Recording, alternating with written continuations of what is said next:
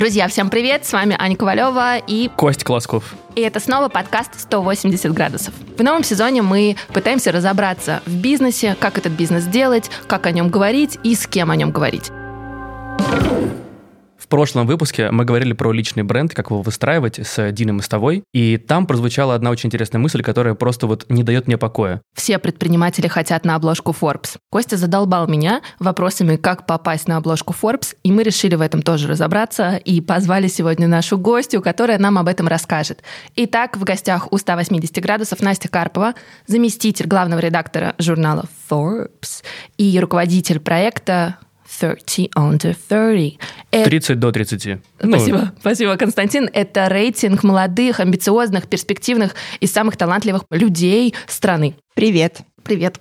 Ну вот самый мой первый главный вопрос. Вообще возможно ли попасть э, на обложку Forbes и как это сделать? Конечно, возможно. Люди ежемесячно попадают на обложку Forbes. На самом деле нет какого-то универсального рецепта. Я не могу вам сказать, что вот нужно сделать по пунктам раз, два, три, четыре, пять, и вы точно попадете на обложку Forbes. Решение об обложке мы обычно принимаем на летучке по номеру. Каждый номер у нас тематический, соответственно, есть там какой-то либо рейтинг основной, либо какая-то тема номера. Соответственно, мы стараемся, чтобы обложки все-таки коррелировали с тем, что у нас главное в номере. Ну, то есть, допустим, когда Э, в июне у нас выходит номер с рейтингом 30 до 30, obviously на обложке человек из 30 до 30 или люди из 30 до 30. Но я давайте расскажу про то, как мы все-таки вот на 30 до 30 выбираем обложки. Здесь нам э, для нас важно первое, чтобы э, этот человек был из профильных для Forbes категорий. Это каких? В рейтинге у нас 10 категорий разных, то есть начиная от предпринимателей и заканчивая музыкой и искусством. Понятно, что музыка и искусство не совсем профильная для нас категории, и новые медиа, например. Поэтому мы смотрим на предпринимателей прежде всего и смотрим на инвесторов, ну, в крайнем случае. То есть вот в последнем нашем номере, вышедшем в прошлом июне,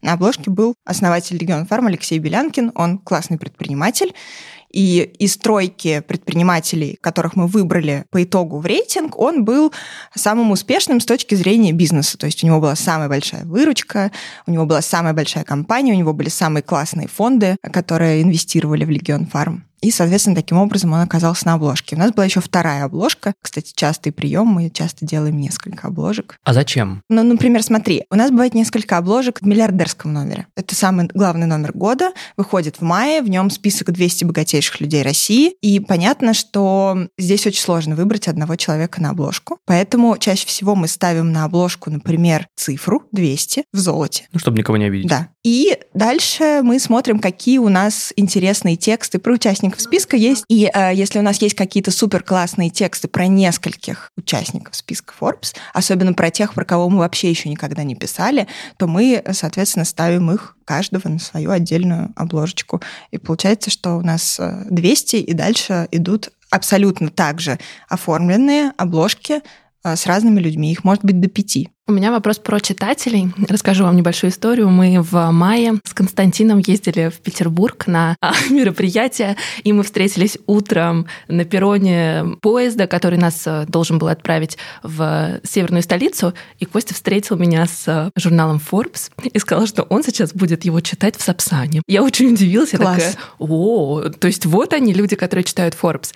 Расскажи о ваших читателях, кто они, насколько они разные, что им интересно, и насколько вы об этом думаете, когда вы создаете рейтинги или, например, думаете о том, кого поставить на обложку? Ну, наверное, надо прежде всего сказать, что читатели у нашего принта, то есть того самого бумажного журнала, который был в руках у Кости, и читатели сайта — это немножко разные люди, и мы это понимаем сейчас. Несколько лет назад мы просто об этом не задумывались, во-первых, а во-вторых, мир был другой. То есть, когда я пришла в Forbes в 2014 мы просто дублировали все материалы журнала, которые мы делали для журнала, на сайт. Сейчас э, в современных реалиях делать это просто невозможно, потому что если ты просто будешь раз в месяц выкладывать тупо материалы из журнала, то никто не будет тебя читать. Поэтому мы считаем, что у журнала более консервативная аудитория, то есть это люди, для которых важно, чтобы, не знаю, там, например, про них была статья в принте, и чтобы их фотографии были напечатаны под теми самыми заветными буквами Forbes. Теперь а? я знаю, чего хочет Костя.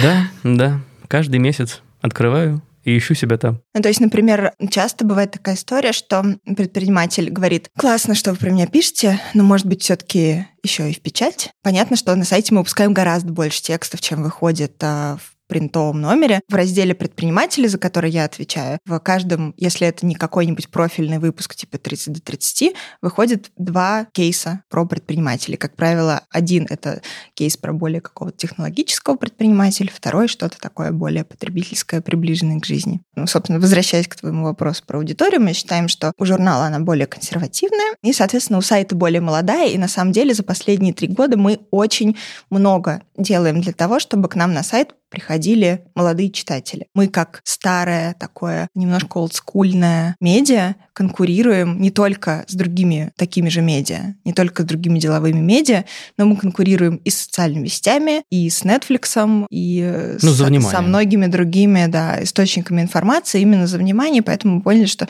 нам критически важно привлекать молодую аудиторию. И у нас просто еженедельные споры с командой, с нашей по поводу того, что же нам еще надо сделать, чтобы привлечь эту самую молодую аудиторию. И на самом деле здесь очень простое объяснение. Forbes, как классическая медиа, все еще работает по рекламной модели, то есть мы продаем трафик рекламодателям, соответственно, мы монетизируем тех читателей, которые к нам приходят, и поэтому для нас важно, чтобы, во-первых, их было много, и второе, чтобы это была платежеспособная аудитория, которая способна покупать те товары, которые рекламирует та или иная компания, покупающая у нас рекламу. Я консерватор как бы в нашей паре соведущих, поэтому мне безумно интересно. А как принимается решение, вот о каком предпринимателе напишут именно в журнале? Это интересный вопрос. Раньше мы считали так. Если бизнес побольше, выручка там побольше, инвестиций побольше и вообще все выглядит покруче, значит, точно это в журнал, а то, что помельче, можно на сайт. А вот побольше, это о каких цифрах мы говорим? Есть понимание? раньше это были цифры от 5 миллионов долларов в год выручки. Ну, почти, почти. Мы почти проходим. Сейчас, сейчас мы смотрим, ну, поскольку мы часто пишем про венчурный рынок, и там все совсем про другие цифры, то сейчас мы, конечно, такие, ну, 100 миллионов, маловато, давайте еще посмотрим.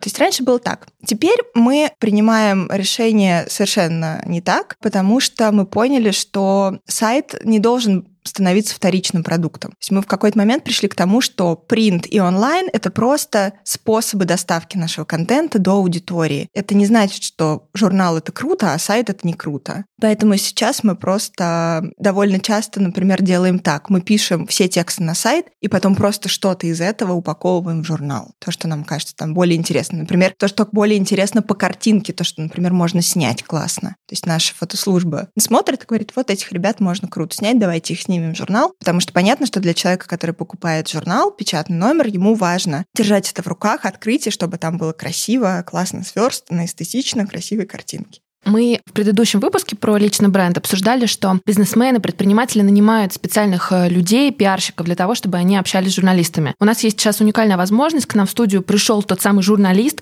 которого постоянно питчат как пиарщики, так и предприниматели. И мне кажется, будет клево, если ты расскажешь, как не надо, потому что это убережет очень многих, кто нас слушает, от ошибок, которые абсолютно точно можно сделать всем. Давайте я начну с того, что расскажу про... Сейчас просто актуальный такой период, мы работаем над рейтингом 30 до 30, меня просто атакуют не только предприниматели, но и пиарщики, чаще всего пиарщики. Я э, хотела бы сказать, что то, как я принимаю решения, и не только я, да, весь наш у нас 52 э, человека экспертного совета, некоторые почему-то думают, что я сама своих друзей в рейтинг включаю, это не так. Каждого кандидата мы прогоняем через экспертный совет. И пиар напрямую не влияет на мое решение. Никогда. То есть нет такого, что ко мне там пришел дружественный пиарщик, кого-то мне порекомендовал, и я такая, хорошо, я к тебе хорошо отношусь, ты классный Берем. пиарщик, никогда не предлагаешь мне плохие темы или там, не знаю, плохих предпринимателей, возьму твоего кандидата. Так не происходит. То есть нет какой-то прямой корреляции между тем, как запитчил мне пиарщик, допустим, кандидатов 30 до 30,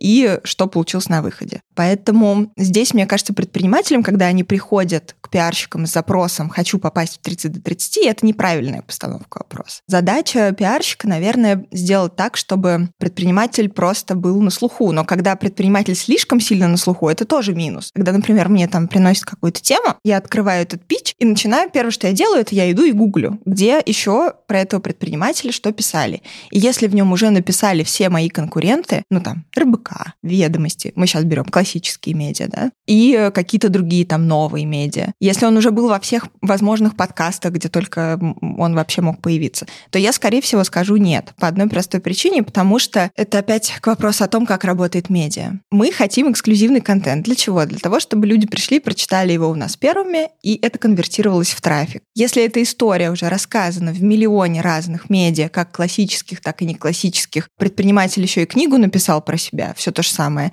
и ведет блог, то вся эта информация, она уже в какой-то мере появлялась где-то, и поэтому с точки зрения эксклюзивности этот контент нам не очень интересен. Поэтому если вы, например, собираетесь питчить э, своего клиента, предпринимателя в разные медиа, то сначала определитесь, где бы вы хотели из серьезных СМИ в первую очередь, чтобы он появился. Потому что сейчас бывает такое, мы очень хотели в Forbes, но мы думали, что, может быть, вы нас не возьмете, мы, конечно, не пробовали, но так вот думали про себя, и поэтому выпустили кейсы в РБК, в РБРУ и где-нибудь еще. А потом уже все кейсы описаны, и они приходят к нам, и у них вроде бизнес хороший, и выручка классная, и показатели интересные, но ничего нового не произошло по сравнению с тем, что они уже рассказали рассказали другим медиа. То есть мы можем взять, если произошел какой-то новый поворот. Не знаю, например, вышел про предпринимателя кейс в РБРУ, хороший классный бизнес, там предприниматель его развивал, а потом раз и в него инвестирует Sequoia Capital. Sequoia Capital — это один из самых известных и классных инвестиционных фондов американских. Ну, я бы сказала, мировых. В этом случае это классный новостной повод, который может нам позволить как-то актуализировать эту историю, написать ее еще раз. Поэтому первое правило, если вы хотите Forbes, приходите сначала в Forbes, а потом во все остальные места. Прикольно, мне кажется, это многих удивит, если честно. Я удивился. Да, потому что мне кажется, многие предприниматели приходят к пиарщикам с запросом «давайте везде, давайте больше», и сейчас тем более появилось много способов для этого, в том числе подкасты, в том числе, не знаю, участие в блогах каких-то тематических, и кажется, что в сегодняшнем мире как бы больше это лучше,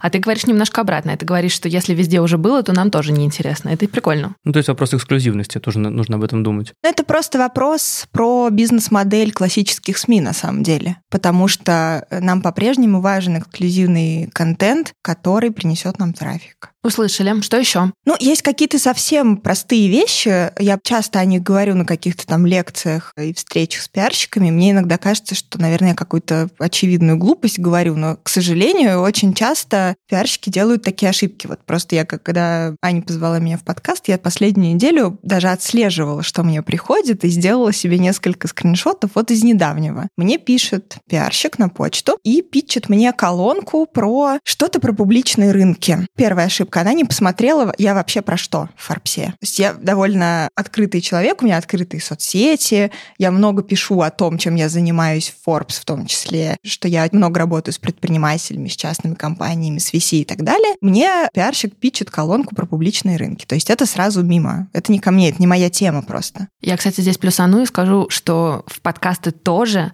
нам очень много кто пишет, и они не всегда смотрят и наблюдают, что мы вообще делаем. Какая и вообще тематика? Какая вообще тематика. Выходит ли подкаст. Выходит ли подкаст, кстати. Мы уходили... Да, да, это, кстати, тоже. Да, мы уходили в отпуск на 9 месяцев, нам продолжали писать, и в какой-то момент я пишу, извините, мы не выходим. И меня спросили, а там через неделю будет? И как бы человек просто не следит за тем, что ты делаешь. И мне кажется, это вот для журналистов самое ключевое. Да, и это очень частая ошибка. Мне кажется, ну, то есть это так очевидно, казалось бы, что надо просто посмотреть, чем занимается человек. Ну, то есть результат твоего питча напрямую зависит от того, кому и когда ты заходишь. Вот еще очень важный момент. Некоторые почему-то считают, что чем выше по должности человеку в редакции вы пишете, тем круче. На самом деле нет. Если вы, например, напишите нашему главному редактору, в лучшем случае, если у него будет время, он мне форварднет или кому-то из ребят форварднет, а в худшем случае он просто не откроет ваше письмо, потому что он занят другими делами. Будет более эффективно, если вы придете там, к редактору отдела, например, или к журналисту, который пишет каждый день или там, каждую неделю тексты, кейсы про предпринимателей. У нас журналисты сдают в среднем два кейса про предпринимателей в неделю. Скоро 8 марта, а значит самое время подумать над подарками для своих близких. Мы стараемся нестандартно подходить к выбору подарков, поэтому к празднику выпускаем коллаборацию с Haze, брендом, который производит закрытые экосистемы и флорариумы с живыми растениями внутри. После эпизода с основателем Haze Юрой Василенко мы так вдохновились темой растениеводства, что решили вместе придумать фирменную экосистему нашей студии подкастов «Шторм». Получилась очень милая небольшая экосистема с фикусом внутри. Вы легко ее узнаете, потому что упаковка будет сделана в фирменном стиле и цветах студии Шторм. Приобрести ее можно после 25 февраля на сайте и в магазине Хейс на Садово-Сухаревской улице. Мы вместе с Хейс хотим жить в мире, где нет места насилию в любом его проявлении. Поэтому 15% от продажи экосистем пойдут в фонд «Насилию нет». Очень надеемся, что наша коллаборация будет транслировать добро и безопасность. Слушай, а есть вообще разница? Пиарщик к вам приходит или наоборот вы больше цените, когда предприниматель сам? Потому что многие тоже задаются вопросом, как мне да, построить свое продвижение, мне надо кого-то нанимать и кого-то искать, или, может быть, я лучше сам буду с журналистами общаться? Конечно, приоритет номер один каждого любого журналиста общаться напрямую с основателем, безусловно. Но мы понимаем, что у основателя, если он делает серьезный бизнес, может не быть на это времени. Но мой основной совет в том для предпринимателей, чтобы хотя бы на первых этапах общаться с самостоятельно журналистами, чтобы вы просто поняли механику, поняли, как это работает. И когда вы будете нанимать себе человека в команду, пиарщика или там агентство или консультанта, чтобы вы просто понимали всю механику. Про пич вопрос, про пич журналистам, как правильно заинтересовать, на что делать акцент. Это должны быть какие-то цифры, которые нужно сразу показать и сказать, вот у меня такая-то выручка. Или вы там больше смотрите на перспективы, там, не знаю, амбиции человека. То есть вот на что давить, на что делать упор, когда когда человек приходит к вам и говорит, я только вам, только Forbes, но очень бы хотелось. ну, что понравится, чтобы зацепить как-то, потому что все понимают, что питчи приходит много, предпринимателей как бы хотят тебя заинтересовать тоже много. Как выделиться? Ну, во-первых, мне кажется, важный момент в том, что если у вас плохой продукт и плохой бизнес, то тут, э, как вы свой пич не построите, э, журналист, скорее всего, вами не заинтересуется. На что смотрим мы в первую очередь? Безусловно, на цифры, на выручку, мы смотрим на инвесторов, если это какие-то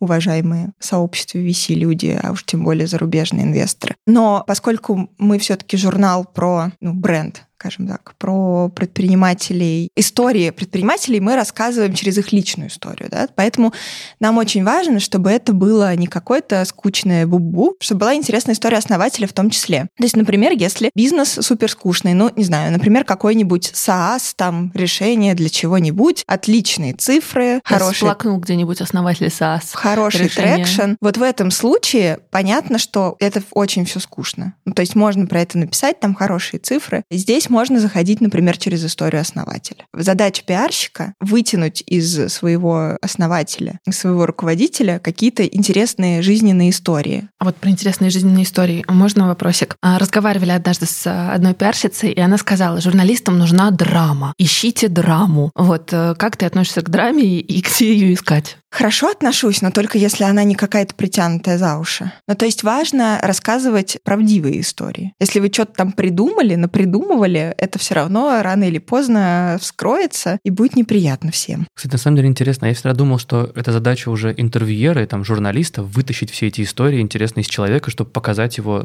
собственно, интересным. Вот оказывается, нет. Вопрос времени, наверное. Безусловно, да. Но для того, чтобы журналист понял, что вообще есть смысл с этим человеком общаться, он должен хотя бы за что-то зацепиться. И в случае нашем это не всегда только цифры, потому что куча классных бизнесов, стабильных, не знаю, например, вот мы недавно в вашей же студии разговаривали с инвестором Денисом Калышкиным, и он говорил, кофейня — классный бизнес, хороший, стабильный бизнес, по франшизе особенно. Но нам, например, это не очень интересно, поскольку мы хотим привлечь аудиторию какими-то историями, которые вдохновили бы людей. Одна из наших задач, как мы ее видим как медиа в современном мире, это вдохновлять предпринимателей или людей, которые хотят быть предпринимателями и собираются быть предпринимателями. Такой, наверное, немного обывательский вопрос, но важный где писать журналистам, потому что, я так понимаю, это тоже зависит эм, от того, на каком рынке мы работаем. Например, журналисты в Англии, в Америке, они используют LinkedIn. У нас, кажется, все используют Facebook, да, как э, рабочий медиум. Почта, Telegram, что раздражает, куда точно нельзя писать. Расскажи об этом. Мне кажется, это очень индивидуальная история. Все разные журналисты, все разные люди, и всем удобно по-разному. Могу рассказать про себя. Меня, например, очень раздражает, когда мне звонят. Вот О, просто просто, Боже, я ненавижу. просто сразу звонят и начинают мне что-то питчить, а я, например, не знаю, там на летучке сижу или текст пишу, или вообще в огне сдаю какой-нибудь обложечный фичер. Во-первых, мне сложно вот так вот с налету, с наскоку воспринимать на слух, особенно когда человек начинает цифрами еще сыпать. Но мне вообще кажется, если что, не звоните, напишите сообщение, пожалуйста. Ну, хотя бы договоритесь о звонке заранее. Это супер неэффективно. Я вообще не люблю вот эту вот устную коммуникацию, честно говоря. Мне проще увидеть напечатанный текст. А, кстати, так было всегда или это изменилось просто со временем?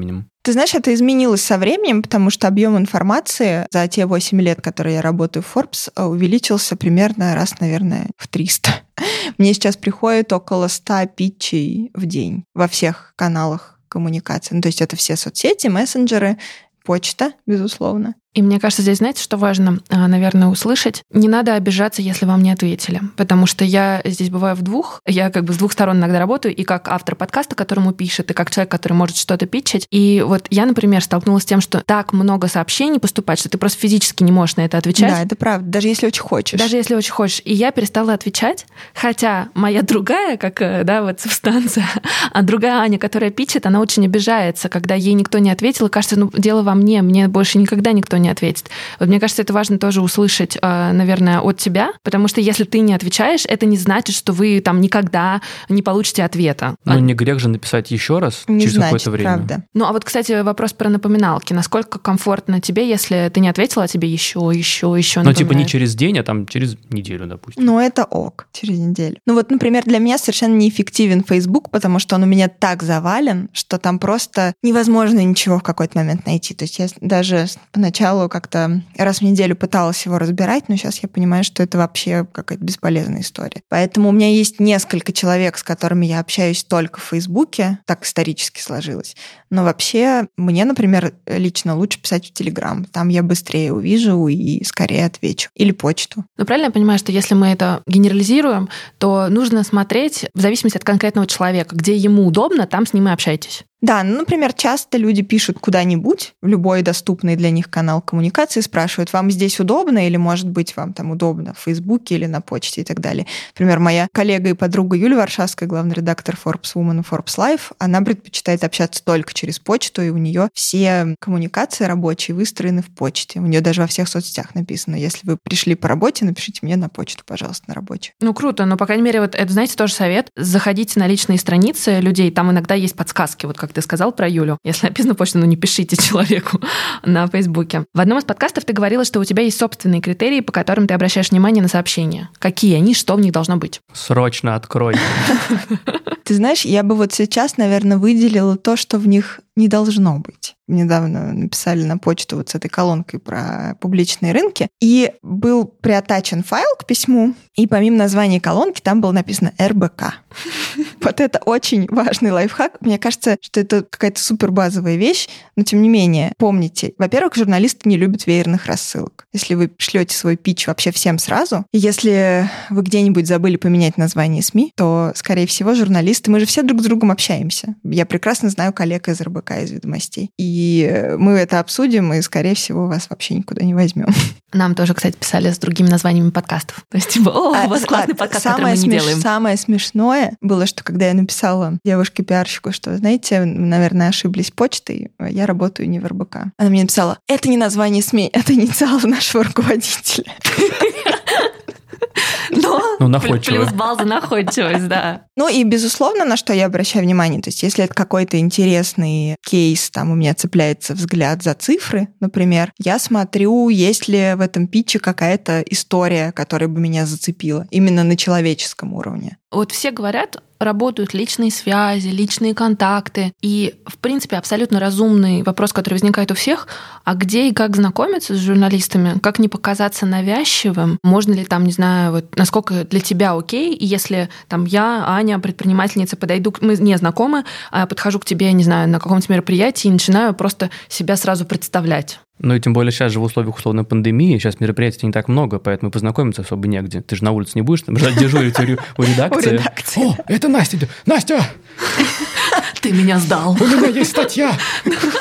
Не рассказывай. На самом деле я совершенно нормально отношусь, когда ко мне подходят на мероприятиях. То есть я отдаю себе отчет в том, что если, допустим, я иду модерировать какой-нибудь бизнес-завтрак для предпринимателей, я часто это делаю и люблю это делать, то я понимаю, что ко мне будут после подходить предприниматели и питчить. Я очень стараюсь, правда, всех выслушать, но еще раз повторюсь, что мне очень сложно воспринимать на слух, когда это десятый питч уже. Я в этом смысле очень понимаю венчурных инвесторов, которым тоже вот так вот все питчат. Каким должно быть это идеальное представление на условном бизнес-завтраке? Вот я, Аня, к тебе подхожу после твоего паблик-тока. Для меня это так, что «Привет, я Аня, у меня вот такой-то бизнес, я хотела бы рассказать тебе о нем, можно я напишу тебе на почту, в Телеграм или куда-то подробности и спросить, что для меня там важно, как для журналиста, увидеть в этом питче». Супер, это хороший совет, потому что, мне кажется, первое, чтобы, ну не я конкретно, но многие бы сделали это такой рассказ на страницу А4, в чем прелесть прелести моего бизнеса и зачем я его делаю. Да, надо понимать, что это просто совершенно неэффективно, потому что, во-первых, человек пришел на мероприятие,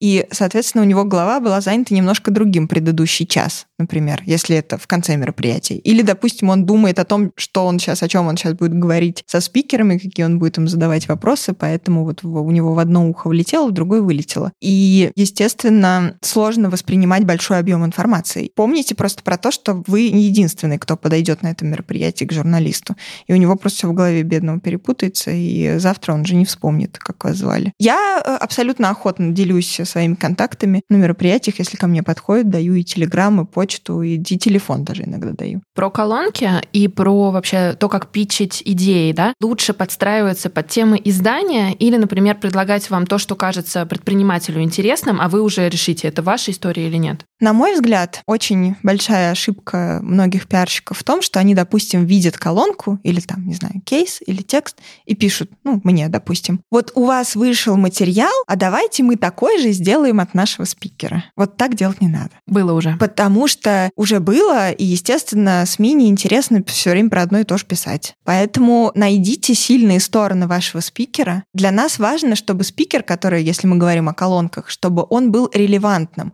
То есть, допустим, не всегда первое лицо компании — это релевантный спикер на все темы. Допустим, если вы хотите написать писать там про подбор персонала, допустим, это не значит, что это должен автором колонки должен быть ваш CEO потому что, скорее всего, если это большая какая-то компания, он просто не занимается этим. Ну да, поговорите с руководителем HR или там директором по развитию сотрудников. И вообще, мне очень всегда нравятся, знаете, письма. Здравствуйте, Анастасия, у нас есть вот такой вот спикер. Может быть, он вам чем-нибудь может быть полезен? Это не моя задача придумывать, чем мне может быть полезен ваш спикер. Посмотрите, не знаю, новостную повестку. Вот, допустим, когда была пандемия, мы очень часто писали какие-то подборки про то, там, как страдает малый бизнес. И если если ваш спикер, например, релевантен какому-то новостному потоку, не знаю, он там юрист, и он может прокомментировать закрытие там кафе и ресторанов в связи с пандемией, и как предпринимателю в этом случае себя вести. Следите за этим, посмотрите, какая динамика у медиа, допустим, медиа каждую неделю выпускает такие подборки. И предлагайте комментарии в эти подборки. Или, допустим, вот у нас есть э, рубрика, которую мы придумали специально для небольших стартапов. Мы в отдельной новостью пишем только сделки, сделки инвестициями от 1 миллиона долларов. Если в стартап вложили от 1 миллиона долларов и больше, мы пишем это отдельной новостью. Но на российском рынке очень много сит и пресид сделок, то есть маленьких чеков. И мы специально придумали для этого субботнюю рубрику, она называется «Кому дали денег?». И мы туда складываем интересные сделки, которые меньше миллиона. И если вы внимательный пиарщик, то вы, наверное, уже заметили, что у нас она есть. И, например, можно предлагать нам какие-то сделки, который меньше миллиона, в эту рубрику. То есть всегда надо смотреть, э, что СМИ на регулярной основе делает, особенно если это какие-то повторяющиеся материалы. И, конечно же, смотреть на новостной поток, который в контексте того, чем занимается ваш спикер, клиент. У меня вопрос про контент. А что аудитории заходит? Какие темы? Потому что уже кажется со стороны, что там успешный успех не заходит, но в то же время и провалы тоже уже как-то все вроде обмусаливают. Что заходит? Или Ты знаешь, я не прав? Этого вообще никто не знает. То есть все медиа сейчас на рынке занимаются тем, что они пытаются разгадать эту историю про то, что же заходит аудитории, потому что это настолько всегда русская рулетка. То есть у нас, например, была гипотеза, что заходит история Золушки, ну, условная, да, когда там молодые девчонки достигают классных больших результатов, э, становятся там, занимают топовые позиции или делают э, бизнес классный с огромными инвестициями. Да, заходит, но, например, из 10 таких материалов 7 заходит, а 3 не заходит. Почему? Мы не знаем. Возможно, это как-то связано с агрегаторами, там, с Дзеном, с Яндекс новостями, например. Потому что понятно, что потребление контента даже за последние три года очень сильно изменилось. Скорее всего, вы вряд ли заходите на страницу forbes.ru. Скорее всего, если материалы, которые вы читаете на Forbes, вы их читаете из Фейсбука, из Твиттера, из LinkedIn, там, из каких-то соцсетей. Господи, насколько я старый. Я захожу. Ты заходишь? Да. Ну, Мы же поняли, что ты консерватор. Это правда. Но я и читать люблю. Да. Печатное лучше всего. Слава богу, в нашей паре есть я. Поэтому, возвращаясь к твоему вопросу, мы не знаем, ну то есть ни одно медиа на 100% не знает, что точно 100% зайдет. То есть у нас есть какие-то предположения, и на самом деле, Вот, а на что делаете ставку вы так? Да, какие предположения? ну вот у нас есть предположение, что история Золушки заходит, у нас есть предположение, Именно что... Золушки или Золушка тоже? Золушк. Я имею в виду, что мужчина тоже Да, мы в про качестве это. Золушки выступает или нет? В меньшей степени. Вот это удивительно, но в меньшей степени. Ну, то есть а вот как, на- ты, как ты сама думаешь, почему? Мне кажется, потому что в нашем обществе есть такой стереотип, что как бы мужчина, он должен добиваться успеха Типа по, независимо по чего. дефолту. Да. А, I told you. Костя просто скоро сделает свой подкаст, он будет называться «Патриархата». Да, и, кстати, сейчас минутка рекламы. Я веду подкаст про классных женщин. Он называется Wonder Woman. Слушайте и смотрите его на Ютубе.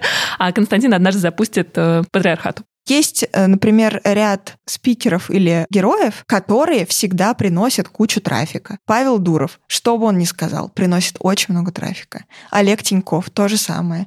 Ну, то есть есть вот какие-то персоналии, которые прям супер Ну, бомбят. типа, которых очень готовы читать. Да. Слушай, а вот в таких желтых СМИ скандалы классно. И вообще есть такая, ну, не знаю, э, история, да, что нужно быть скандальным, тогда тебя заметят. Вот в бизнесовом сообществе это вообще работает? Нет, мы стараемся каких-то вот раздутых скандалов не выпускать. Ну, то есть у нас, безусловно, бывают какие-то расследования, которые могут повлечь за собой скандал не потому, что мы так хотели, а потому что реакция такова героев, например. У нас есть шутка, что э, хороший текст — это когда он не понравился герою. Почему? Хорошо раскопанный. А, окей. Мне, кстати, интересно, когда вот, например, человек мечтал попасть в Forbes, вы там э, сделали с ним интервью, написали вы текст, там герой читает и такой, охренеть. Бывает такое, что к вам приходят и говорят, поменяйте, уберите, ну вот это вот все. Вырвите из всех журналов эту страницу. Конечно, да. И это очень часто бывает. И что вы делаете? Мы пытаемся объяснить герою с самого начала. Ну, то есть, если это какой-то неопытный герой, который никогда, например, не общался с медиа, и у которого нет опытного хорошего пиарщика, который рассказал бы ему, как надо и как не надо, как можно и как нельзя, мы ему сразу говорим, что, смотрите, мы берем с вами интервью, но это будет в итоге текст, да, кейс. Мы вам не покажем весь текст. Мы не согласовываем текст. То есть герой до выхода весь текст не видит. Мы показываем ему фактуру. То есть все, что он сказал, его цитаты прямые, в кавычках, и факты из его жизни. Там, не знаю, годы рождения, имена там партнеров, какие-то цифры. То есть всю фактуру мы согласовываем. Часто бывают ситуации, когда герой говорит, я там этого не говорил или что-нибудь из этой серии. И э, важно донести до героя одну простую мысль. Ну, в частности, пиарщику важно что нельзя путаться в показаниях. Если у вас есть пиар-специалист, который вас готовит к интервью, договоритесь с ним, о чем вы говорите, о чем вы не говорите, чтобы не было такого, что вы, например, запитчили нам тему через один заход, а потом вы в интервью отказываетесь об этом говорить. Приведу пример. У меня была история, когда к нам пришел предприниматель, он делал осветительные всякие приборы для загородных домов, ну вот которые на улице стоят, там какие-то большие красивые фонари. И сказал, вы знаете, у меня в клиентах половина списка Forbes. И нас это купило. Ну, то есть нам это показалось интересным, мы это использовали как, как бы крючок, да, как мы можем это продать своей форбсовской аудитории. Когда он пришел на интервью, он уже менее охотно об этом рассказывал, а на этапе сверки фактуры он сказал, вы знаете, все эти люди запретили мне упоминать их имена, поэтому давайте-ка все это уберем. Вот так быть не должно, потому что если у нас это записано на диктофон, и вы это говорили действительно на интервью, мы по закону о СМИ можем это опубликовать. Перевести все ваши слова в косвенную речь и опубликовать. И в суде мы можем предоставить диктофонную запись. Ну, естественно, мы стараемся не доводить дело до суда, особенно когда это предпринимательские кейсы. Это совершенно никому не надо, ни нам, ни предпринимателям. Но, тем не менее, вот очень часто бывает, что люди начинают отказываться от своих слов, говорить, нет, поменяйте все, уберите. Часто говорят, поменяйте заголовок. Вот важно понимать, что ни один пиарщик в мире не способен поменять заголовок Форбса. Никогда не требуйте это от своих пиарщиков. Это невозможно. Только если в нем нет какой-то грубой фактической ошибки. Ну, например, у вас выручка 100 миллионов, вы нам показываете бумаги об этом, а мы пишем а, в заголовке, что у вас выручка 5. Вот тогда мы поменяем. А если это просто какая-то формулировка, которая вам по какой-то причине не нравится, то, ну, извините. извините.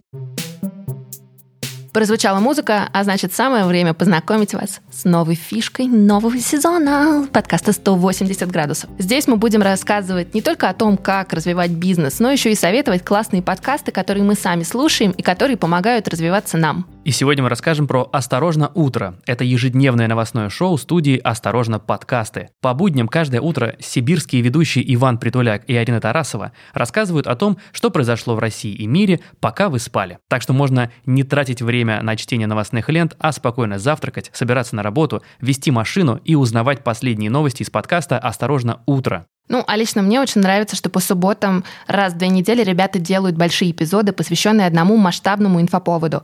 Например, недавно в подкасте вышел спецвыпуск о том, что происходит с олимпийскими объектами после того, как игры заканчиваются. И мне кажется, это особенно интересно на фоне того, что сейчас происходит в мире. Мы, конечно, о подкасте можем рассказать классно, но лучше всего они сами расскажут о себе.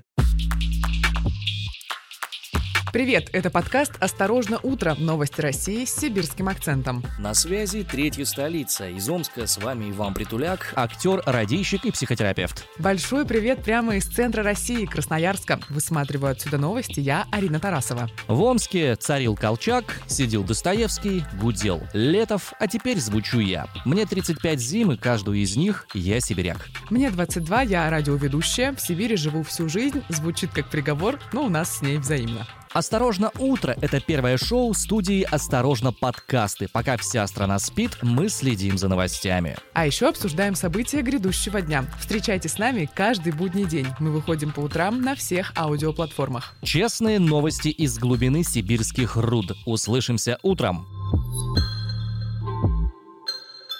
Ссылку на подкаст мы оставим в описании, так что всем советуем. А мы переходим к выпуску. Давайте про рейтинг 30 э, до 30 поговорим. Большое количество ребят мечтают сейчас попасть в этот рейтинг. Он модный, он классный, о нем говорят. Как вы оцениваете, и у вас есть критерий, что человека должны признавать в профессиональном поле?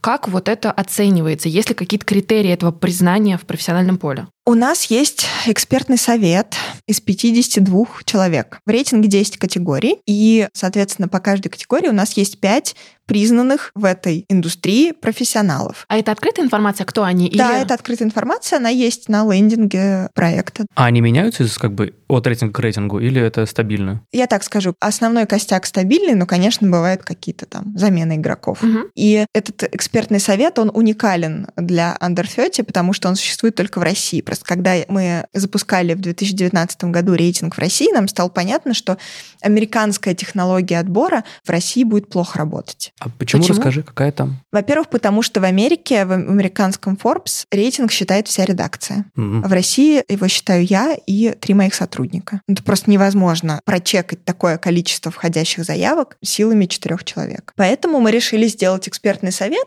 Люди, которым мы как Forbes доверяем, они признаны сообществом, там, например, там, предпринимателей, да, это венчурные инвесторы и предприниматели, допустим. И они знают там все инсайты рынка, они знают какие-то вещи, которые, допустим, предприниматели не хотят выносить в паблик. И они могут об этом рассказать нам off the record редакции, и мы будем это учитывать. Поэтому мы опираемся на мнение вот этих людей, и они, соответственно, для нас являются представителями вот всей индустрии. Важно, наверное, сказать, что заявки принимаются на сайте, и каждый может заполнить, правильно? Можно заполнить заявку за себя, либо за кого-то, кого вы считаете достойным, и номинировать его, да. До какого момента принимаются? До они? 12 марта в этом году мы принимаем заявки, то есть их все еще можно. И лучше их все-таки подавать в форму, а не мне в Инстаграм, на почту, Facebook и другие социальные сети.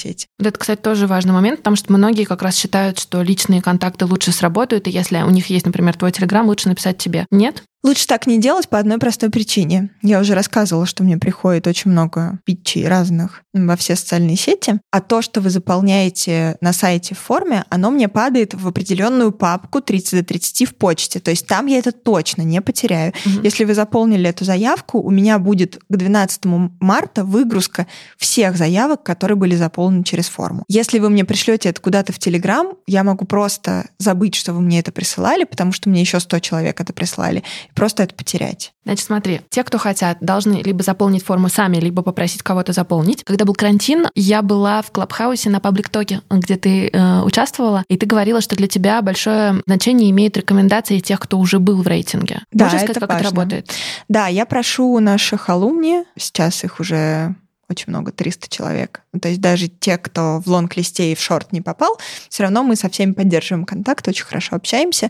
И я прошу ребят порекомендовать мне каких-то людей из индустрии, в которых они работают, в которых... Важно, они... чтобы они были из индустрии, где они работают, или нет? Нет, не важно, но, как правило, все рекомендуют из своей индустрии. Ну да, потому что знают. Но это не значит автоматически, что я просто возьму копипаст и беру в рейтинг. То есть я с этими кандидатурами, я к ним, скажем так, внимательно отношусь, потому что я доверяю, опять же, людям, которых я сама в прошлом году выбрала вместе с редакцией экспертным советом. Я смотрю на кандидатов, которые они мне предлагают, и, ну, скажем так, более внимательно к ним отношусь, но, безусловно, также прогоняю их через наш экспертный совет, как и всех остальных. А на что смотрит совет жюри, вот эти 52 человека, в первую очередь при оценке участников? Зависит очень сильно от категории. То есть, э, например, э, в категории предпринимателей, безусловно, инвесторы и другие предприниматели смотрят как на бизнес-показатель, так, например, на деловую репутацию. То есть у меня был случай, не буду называть имен, но э, у меня был кандидат, который мне казался очень крутым, а потом я сходила к трем инвесторам, и они мне сказали, ты знаешь, у него не очень хорошая репутация, потому что этот человек кинул несколько фондов и несколько партнеров по бизнесу. Хотя с улицы, скажем так, картинка очень классная. А какие еще есть красные флажки, которые скажут, типа, точно нет? Знаете, вот в этом году очень часто пиарщики подают сами себя. Сами, а, сами себя, да. Ну, то есть... В, во все категории? Ну, везде. Везде, везде да. Мне кажется, это важно проговорить, потому что несколько у меня было конфликтных ситуаций связанных. Мы не берем в рейтинг пиарщиков и маркетологов, потому что мы считаем, что это смежная со СМИ сфера, и у нас есть конфликт интересов в этом смысле. Поэтому людей, которые занимаются коммуникациями, мы в рейтинг не включаем. Даже если вдруг они подходят под категорию новые медиа? В новых медиа мы все-таки рассматриваем скорее людей, которые создают контент сами, то есть как блогеры. Угу. Часто пиарщики хотят, например, в предприниматели подаваться. Предприниматели здесь тоже есть важный момент. То есть мы смотрим на тех предпринимателей, которые создают какой-то измеримый продукт. То есть это технология или это что-то физическое. То есть это какой-то вот бизнес не информационный. Что еще смотрите? Вот мы поговорили, допустим, выручка показателя. Насколько важно уже быть состоявшимся специалистом или, например, вы ищете звездочек, которые только начинают, и вот можно их сейчас открыть, потому что они там зажгутся чуть позже? Да, в том числе и так. Буду опять скажу про предпринимателей. Мне кажется, это целевая аудитория как Форбса, так и подкаста. Я очень много разговариваю с инвесторами про это. То есть, например, э, многие фонды смотрят на каких-то предпринимателей, на какие-то стартапы в течение очень долгого времени.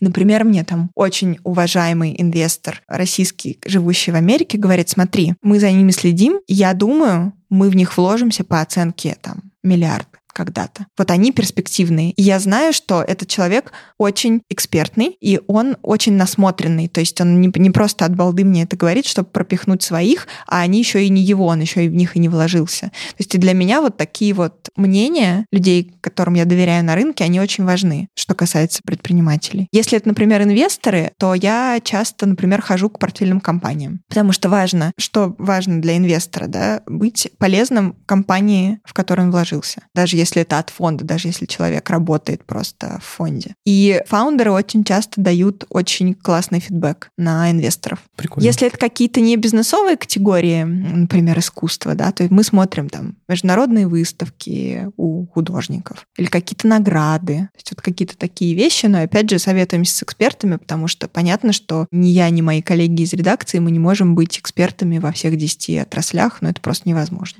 Насколько вам важно, чтобы в этом рейтинге был человек self-made? Потому что есть же огромное число тех, кто унаследовал какие-то империи, бизнесы, и они могут быть очень эффективными управленцами, но это, я не знаю, это вот вы возьмете такое? Это очень важный вопрос. Я, как руководитель проекта, для себя после первого года составления списка приняла решение, что мы включаем в список только self-made, потому что у нас были номинанты в первом самом списке наследников. И это вызвало очень негативную реакцию. И, наверное, я с ней согласна. Потому что когда у тебя старт другой, то понятно, что и результат может быть другой. Поэтому мы стараемся, мы тщательно проверяем это, включать людей, по крайней мере, предпринимателей уж точно, которые self-made, у которых... Это не значит, что у тебя там не может быть каких-то хороших родителей, которые дали тебе хороший старт. Но вот с точки зрения именно бизнеса или, допустим, какого-то ресурса административного, да, это для нас важно. Мы предпочитаем не включать в список наследников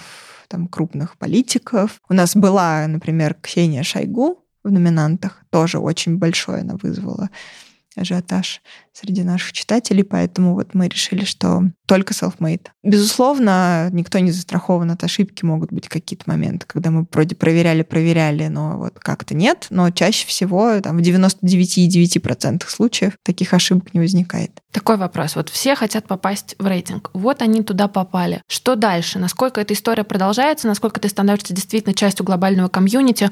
Какие бенефиты есть, помимо того, что ты можешь маме подарить, там, не знаю, или отослать ссылку, либо принести журнал и сказать, мама, вот а ты говорила, что ничего не получится. Ты знаешь, это очень сильно зависит от самого человека, кому-то это нужно, кто-то старается принимать участие и вливаться в комьюнити, кому-то это вообще не нужно. Очень многие предприниматели мне говорили, что им это очень сильно помогло, например, поднимать инвестиции, в том числе в Америке. Потому, потому что, что рейтинг э, котируется. Потому что рейтинг миру. котируется. Инвесторы, вот со многими инвесторами общалась на этот счет, они считают, что журнал Forbes уже провел due diligence. То есть можно какой-то первичный diligence уже есть, и можно рассматривать уже более детально эту компанию, например. Многие управленцы рассказывали мне, что им это очень сильно помогло в продвижении по карьерной лестнице. Какие-то не бизнесовые категории, наверное, в меньшей степени. Но мне кажется, что если человек заинтересован, то комьюнити может дать ему очень много, потому что у Forbes глобального философия его состоит в том, чтобы не разделять вы в глобальном списке или в каком-то там, не знаю, в России или в Грузии или там в Индонезии. Если на одном из э, сайтов журнала Forbes вы числитесь как победитель рейтинга 30 до 30, все, вы в комьюнити. Кстати, очень круто. Я об этом не думал, что ты попадаешь, получается, в международное сообщество еще тоже. Но никто вас не будет, безусловно, заставлять там участвовать в каких-то встречах э, или как-то насильно вас привлекать. Если вы не хотите, то it's okay. А, мы в своей страны, в России, приглашаем всех наших и номинантов, и победителей на все мероприятия, которые у нас проходят, и предлагаем какие-то там особые условия для посещения глобальных международных мероприятий. Расскажу, что в этом году мы делаем впервые саммит Under 30 в России. Вот с 2019 года я ездила ну, до пандемии конечно же, на разные саммиты, которые организовывали американские коллеги. По Under 30 и в этом году мы решили, что, наверное, мы созрели. И у нас в конце июня будет большой форум. Оффлайн? Да. Круто. Ну, мы надеемся, что будет возможность сделать его офлайн. Fingers crossed. Вот сейчас мы занимаемся программой, и нам очень хочется, чтобы международные какие-то спикеры тоже к нам приехали. По крайней мере, я уговариваю Рэндала приехать как создателя все-таки этой философии, который может рассказать вообще про то, зачем нужно это комьюнити и как оно вообще помогает предпринимателям. Ну, то есть его философия в том, что в Under 30 все должны быть предпринимателями. Я надеюсь, что в России мы когда-то дойдем до, до этого uh-huh. тоже, потому что американцы считают, что Under 30 это такой поставщик миллиардеров в список Forbes. Мы ежегодно, кстати, в миллиардерском номере, вот в майском, делаем э, подборку всех миллиардеров до 30 лет глобальных. То есть вот во всем мире, кто есть, и это очень интересно. Но пока в России, к сожалению, ни одного такого нет. Мы благодарим Настю. Это было очень полезно и, на самом деле, вдохновляюще. А всех, кто нас слушает, пишите нам отзывы, ставьте оценки и подавайте заявки. А, да, Я... до 12 марта подавайте заявки на 30 до 30. Но главное через сайт. И да. не нужно потом Насте писать, а я заполнил заявку, подмигивающий смайлик. Да, вот, кстати, еще важный момент. Мне очень часто пишут, а вы получили мою заявку? А у меня их там 3000 заявок. Возможно, на следующий год мы доработаем эту систему, и, наверное, какая-то отбивка будет приходить, что ваша заявка попала туда, куда нужно. Сейчас у нас, к сожалению, этого нет, но я просто физически не могу всем ответить. Ну. Сейчас я пойду поищу вашу заявку. Настя, я заполнил уже пять заявок. Но некоторые, правда, присылают 10. А, кстати, важный вопрос. Чем нет такой корреляции? Чем больше заявок ты подашь, тем больше шансов. Нет, такого нет. Ну, друзья, вы знаете, что делать. Ну все тогда. Всем пока. Пока. Чао-чао-чао. Если вы еще не подписаны на наш подкаст, то самое время это сделать. Нам всегда важна обратная связь. Поэтому оставляйте отзывы в Apple подкастах, пишите комментарии в Кастбоксе, ставьте нам сердечки в Яндекс Музыке, ну или оставляйте отзывы в Spotify. Ну и вообще, в принципе, пытайтесь с нами связаться. Это можно сделать, например, в Инстаграме нашей студии по тегу at brainstorm нижнее подчеркивание FM. А еще у нас с Аней есть телеграм-канал, который называется «Слушай сюда». Мы там пишем про подкасты, про нашу студию, про сериалы и вообще, в принципе, про все, что нам с ней очень нравится. Ссылку на все мы оставляем в описании. Всем хорошего дня, до скорых встреч! thank you